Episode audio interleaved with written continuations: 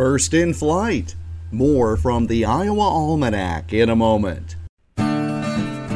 Make plans to attend the annual Camp Courageous Omelet Breakfast and Open House at the Camp Main Lodge near Monticello on Sunday, April 30th. Serving is from 8 until noon, featuring made to order omelets, sausage, toast, milk, juice, and coffee.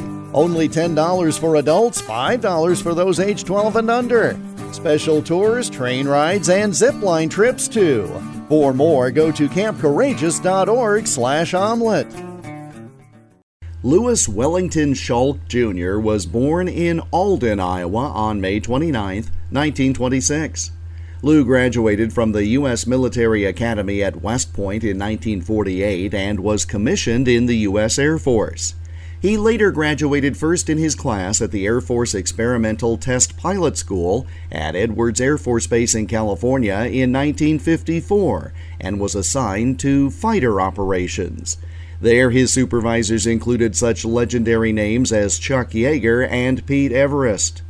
By 1957, Lou Schalk was an engineering test pilot for Lockheed and helped design the next generation of aircraft, the Blackbirds. On April 26, 1962, Lou Schalk made aviation history when he became the first to fly the A 12 Blackbird. It was an unofficial, unannounced maiden flight lasting 40 minutes. Four days later, he made the first official flight, and then on May 4, 1962, Schalk broke the sound barrier, reaching Mach 1.1. But that was not enough speed for Schalk. He continued working with the Blackbirds and made the first four flights above Mach 3, topping off at a speed of 2,287 miles per hour. Lou Schalk died from leukemia just four months after the 40th anniversary of that record flight in 2002.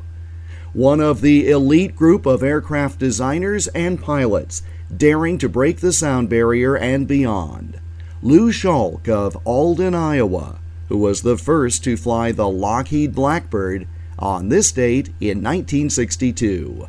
And that's Iowa Almanac for April 26th.